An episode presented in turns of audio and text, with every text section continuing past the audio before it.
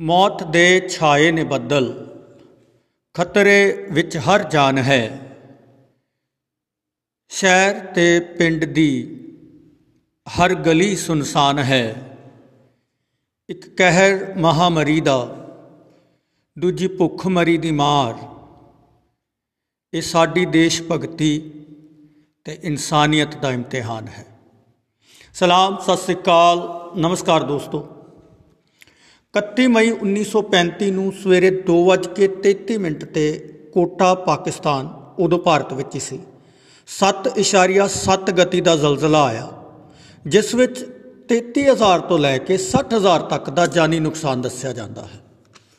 ਮੈਂ ਵੈਸੇ 1935 ਦੇ ਜ਼ਲਜ਼ਲੇ ਦੀ ਗੱਲ ਨਹੀਂ ਕਰਨੀ। ਮੈਂ ਉਹ ਵਾਕਿਆ ਦੱਸਣਾ ਚਾਹੁੰਦਾ ਹਾਂ ਜੋ ਮੈਨੂੰ ਮੇਰੇ ਪਾਪਾ ਜੀ, ਭਾਵ ਦਾਦਾ ਜੀ ਨੇ ਦੱਸਿਆ ਸੀ।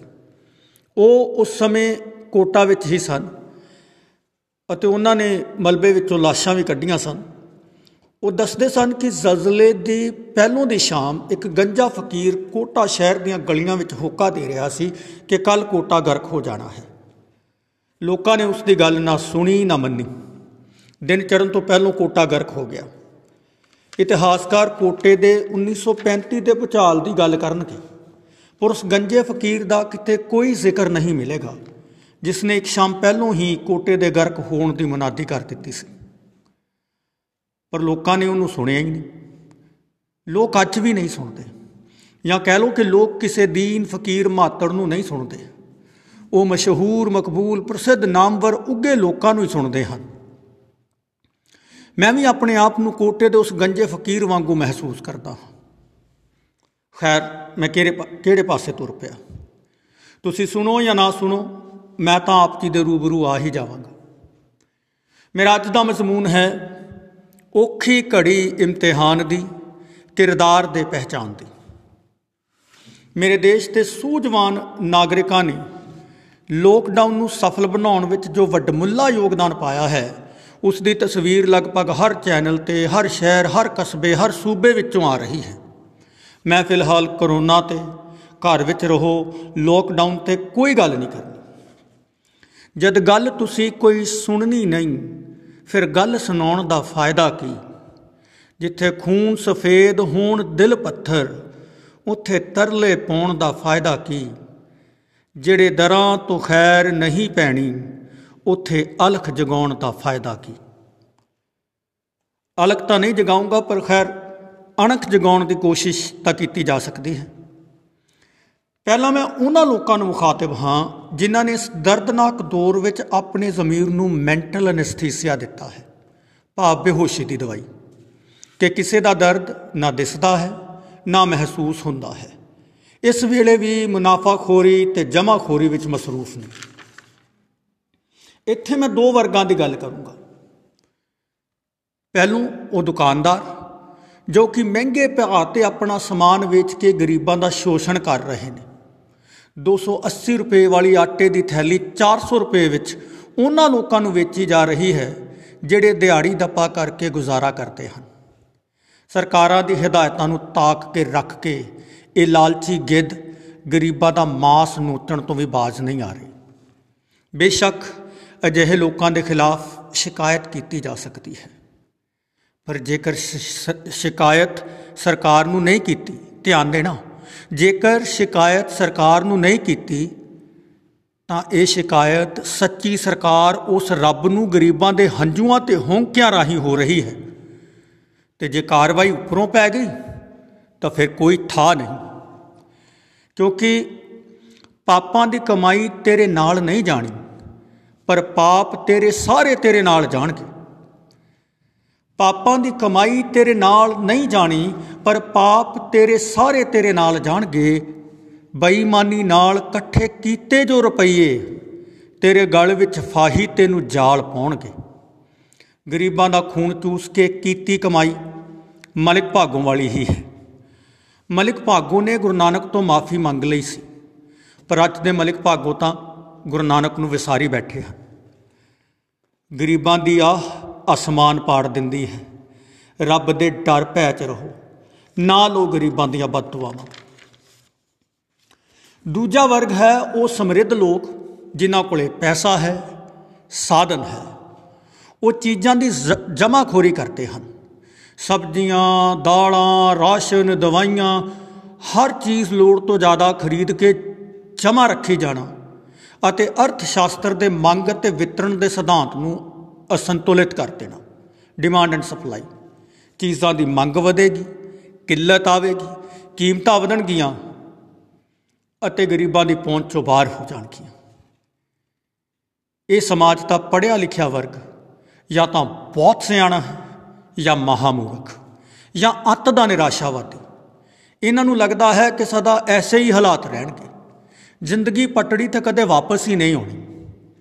ਸਾਡਾ ਐਸਾ ਵਤੀਰਾ ਹੀ ਸਮਾਜ ਵਿੱਚ ਅਰਾਜਕਤਾ ਫੈਲਾਉਂਦਾ ਹੈ। ਅੱਜ ਦਾ ਸਮਾਂ ਸਭ ਲਈ ਇੱਕੋ ਜਿਹਾ ਹੋ ਕੇ ਵੀ ਇੱਕੋ ਜਿਹਾ ਨਹੀਂ ਹੈ। ਅਮੀਰ ਤੇ ਸਮਰਿੱਧ ਲੋਕ ਸੈਲਫੀ ਸਟਿਕ ਉੱਚੀ ਕਰਕੇ ਸੈਲਫੀਆਂ ਲੈ ਰਹੇ ਨੇ ਤੇ ਗਰੀਬ ਬੱਚਿਆਂ ਦੀਆਂ ਬੁਗਨੀਆਂ ਪਿਗੀ ਬੈਂਕਸ ਬੱਚਿਆਂ ਦੀਆਂ ਬੁਗਨੀਆਂ ਉੱਚੀਆਂ ਕਰਕੇ ਤੀਲੇ ਨਾਲ ਵਿੱਚੋਂ ਸਿੱਕੇ ਕੱਢ ਰਹੇ ਹਨ। ਪ੍ਰਵਾਸੀ ਪੈਦਲ ਪਲਾਇਨ ਕਰ ਰਹੇ ਹਨ। ਉਹ ਜਿਹੜੇ ਕਿ ਕਦੇ ਉਸ ਸ਼ਹਿਰ ਵਿੱਚ ਆਏ ਜਿੱਥੇ ਦੁੱਧ ਤੇ ਸ਼ਹਿਦ ਦੀਆਂ ਨਦੀਆਂ ਵਗਦੀਆਂ ਸਨ। ਅੱਜ ਮਹਾਮਾਰੀ ਤੋਂ ਜ਼ਿਆਦਾ ਭੁੱਖਮਰੀ ਦੇ ਡਰ ਤੋਂ ਵਾਪਸ ਕੂਚ ਕਰ ਰਹੇ ਹਨ। ਟੀਵੀ ਤੇ ਇਹ ਮੰਜ਼ਰ ਵੇਖ ਕੇ ਮੇਰੇ ਮੂੰਹ ਚੋਂ ਆਪ ਮੁਹਾਰੇ ਹੀ ਨਿਕਲ ਗਿਆ। ਐਗਜ਼ੋਡਸ ਫਰਮ ਦਾ ਪ੍ਰੋਮਿਸਡ ਲੈਂਡ ਟੂ ਇਜਿਪਟ ਵਾਪਸੀ ਦਾ ਕੂਚ। ਇਹ ਦੂਜਾ ਵਰਗ ਪਹਿਲੇ ਵਰਗ ਜਿੰਨਾ ਹੀ ਦੋਸ਼ੀ ਹੈ। ਜਿੱਥੇ ਪਹਿਲਾ ਵਰਗ ਲਾਲਚੀ ਹੈ, ਇਹ ਦੂਜਾ ਵਰਗ ਮਤਲਬੀ। ਇਹਨਾਂ ਤੋਂ ਇਲਾਵਾ ਇੱਕ ਤੀਜਾ ਵਰਗ ਵੀ ਹੈ ਜਿਸ ਨੂੰ ਅੰਗਰੇਜ਼ੀ ਕਵੀ Stephen Spender greedy good doers ਕਹਿੰਦਾ ਹੈ। ਗ੍ਰੀਡੀ ਗੁੱਡ ਡੂਅਰਸ ਮਤਲਬ ਲਾਲਚੀ ਜਿਹੜੇ ਚੰਗਾ ਕੰਮ ਕਰਦੇ ਨੇ। ਇਹ ਉਹ ਵਰਗ ਹੈ ਜਿਹੜੇ ਕਰਕੇ ਨੇਕੀ ਪਿੱਟਦੇ ਫਿਰਨ ਢੰਡੋਰੇ ਖੱਟਦੇ ਫਿਰਨ ਸ਼ਾਬਾਸ਼ੀਆਂ ਜਹਾਨ ਵਿੱਚੋਂ। ਉਂਝ ਤਾਂ ਕਰਦੇ ਨੇ ਕੰਮ ਭਲਾਈ ਦਾ, ਪਰ ਦਿਸਦਾ ਰੱਬ ਦਾ ਅਹਿਸਾਨ ਰੱਬ ਤੇ ਅਹਿਸਾਨ ਵਿੱਚ। ਭੁੱਖੇ ਨੂੰ ਰੋਟੀ ਦੇਣਾ ਸਭ ਤੋਂ ਵੱਡਾ ਪੁੰਨ ਹੈ। ਪਰ ਰੋਟੀ ਦੇ ਕੇ ਫੋਟੋਆਂ ਖਿਚਾਉਣੀਆਂ ਤੇ ਫਿਰ ਸੋਸ਼ਲ ਮੀਡੀਆ ਤੇ ਪਾਉਣਾ ਕਿੱਥੋਂ ਤੱਕ ਠੀਕ ਹੈ? ਸਮਾਜ ਸੇਵਾ ਕਰੋ, ਪਰ ਇਹਦੀ ਡੋਂਡੀ ਤਾਂ ਨਾ ਪਿੱਟੋ। ਫੇਸਬੁੱਕ ਇੰਸਟਾ ਸਭ ਜਗ੍ਹਾ ਤੇ ਅੰਨਦਾਤਾ ਬਣ ਕੇ ਵੀਡੀਓ ਤੇ ਫੋਟੋਆਂ ਪਾ ਕੇ ਲਾਈਕਸ ਤੇ ਕਮੈਂਟ ਕਮਾ ਕੇ, ਕਿਹੜਾ ਪੁੰਨ ਖੱਟ ਰਹੇ ਹੋ? ਨੇਕੀ ਉਹੀ ਜਿਸ ਦਾ ਖੁਦਾ ਤੋਂ ਸਿਵਾ ਕੋਈ ਹੋਰ ਗਵਾਹ ਨਾ ਹੋਵੇ। ਨੇਕੀ ਉਹੀ ਜਿਸ ਦਾ ਖੁਦਾ ਤੋਂ ਸਿਵਾ ਕੋਈ ਹੋਰ ਗਵਾਹ ਨਾ ਹੋਵੇ। ਨੇਕੀ ਉਹੀ, ਜਿਹਦੇ ਵਿੱਚ ਸ਼ਲਾਘਾ ਪ੍ਰਸਿੱਧੀ ਵਾਹ ਵਾਹ ਦੀ ਚਾਹ ਨਾ ਹੋਵੇ। ਕੱਲ ਇੱਕ ਨੇਕ ਲੋਕਾਂ ਦਾ ਟੋਲਾ ਗਰੀਬਾਂ ਨੂੰ ਰੋਟੀ ਵੰਡਣ ਗਿਆ। ਫੇਸਬੁੱਕ ਤੇ ਲਾਈਵ ਹੋ ਕੇ। ਇੱਕ ਬੰਦਾ ਉਹਨਾਂ ਨੂੰ ਆ ਕੇ ਕਹਿੰਦਾ, ਵੀਰੇ, ਰੋਟੀ ਚਾਹੇ ਨਾ ਦੇ ਪਰ ਕੈਮਰਾ ਬੰਦ ਕਰ ਦੇ। ਸਾਡੇ ਮਾੜੇ ਵਕਤ ਦੀ ਨਮਾਇਸ਼ ਨਾ ਲਾ।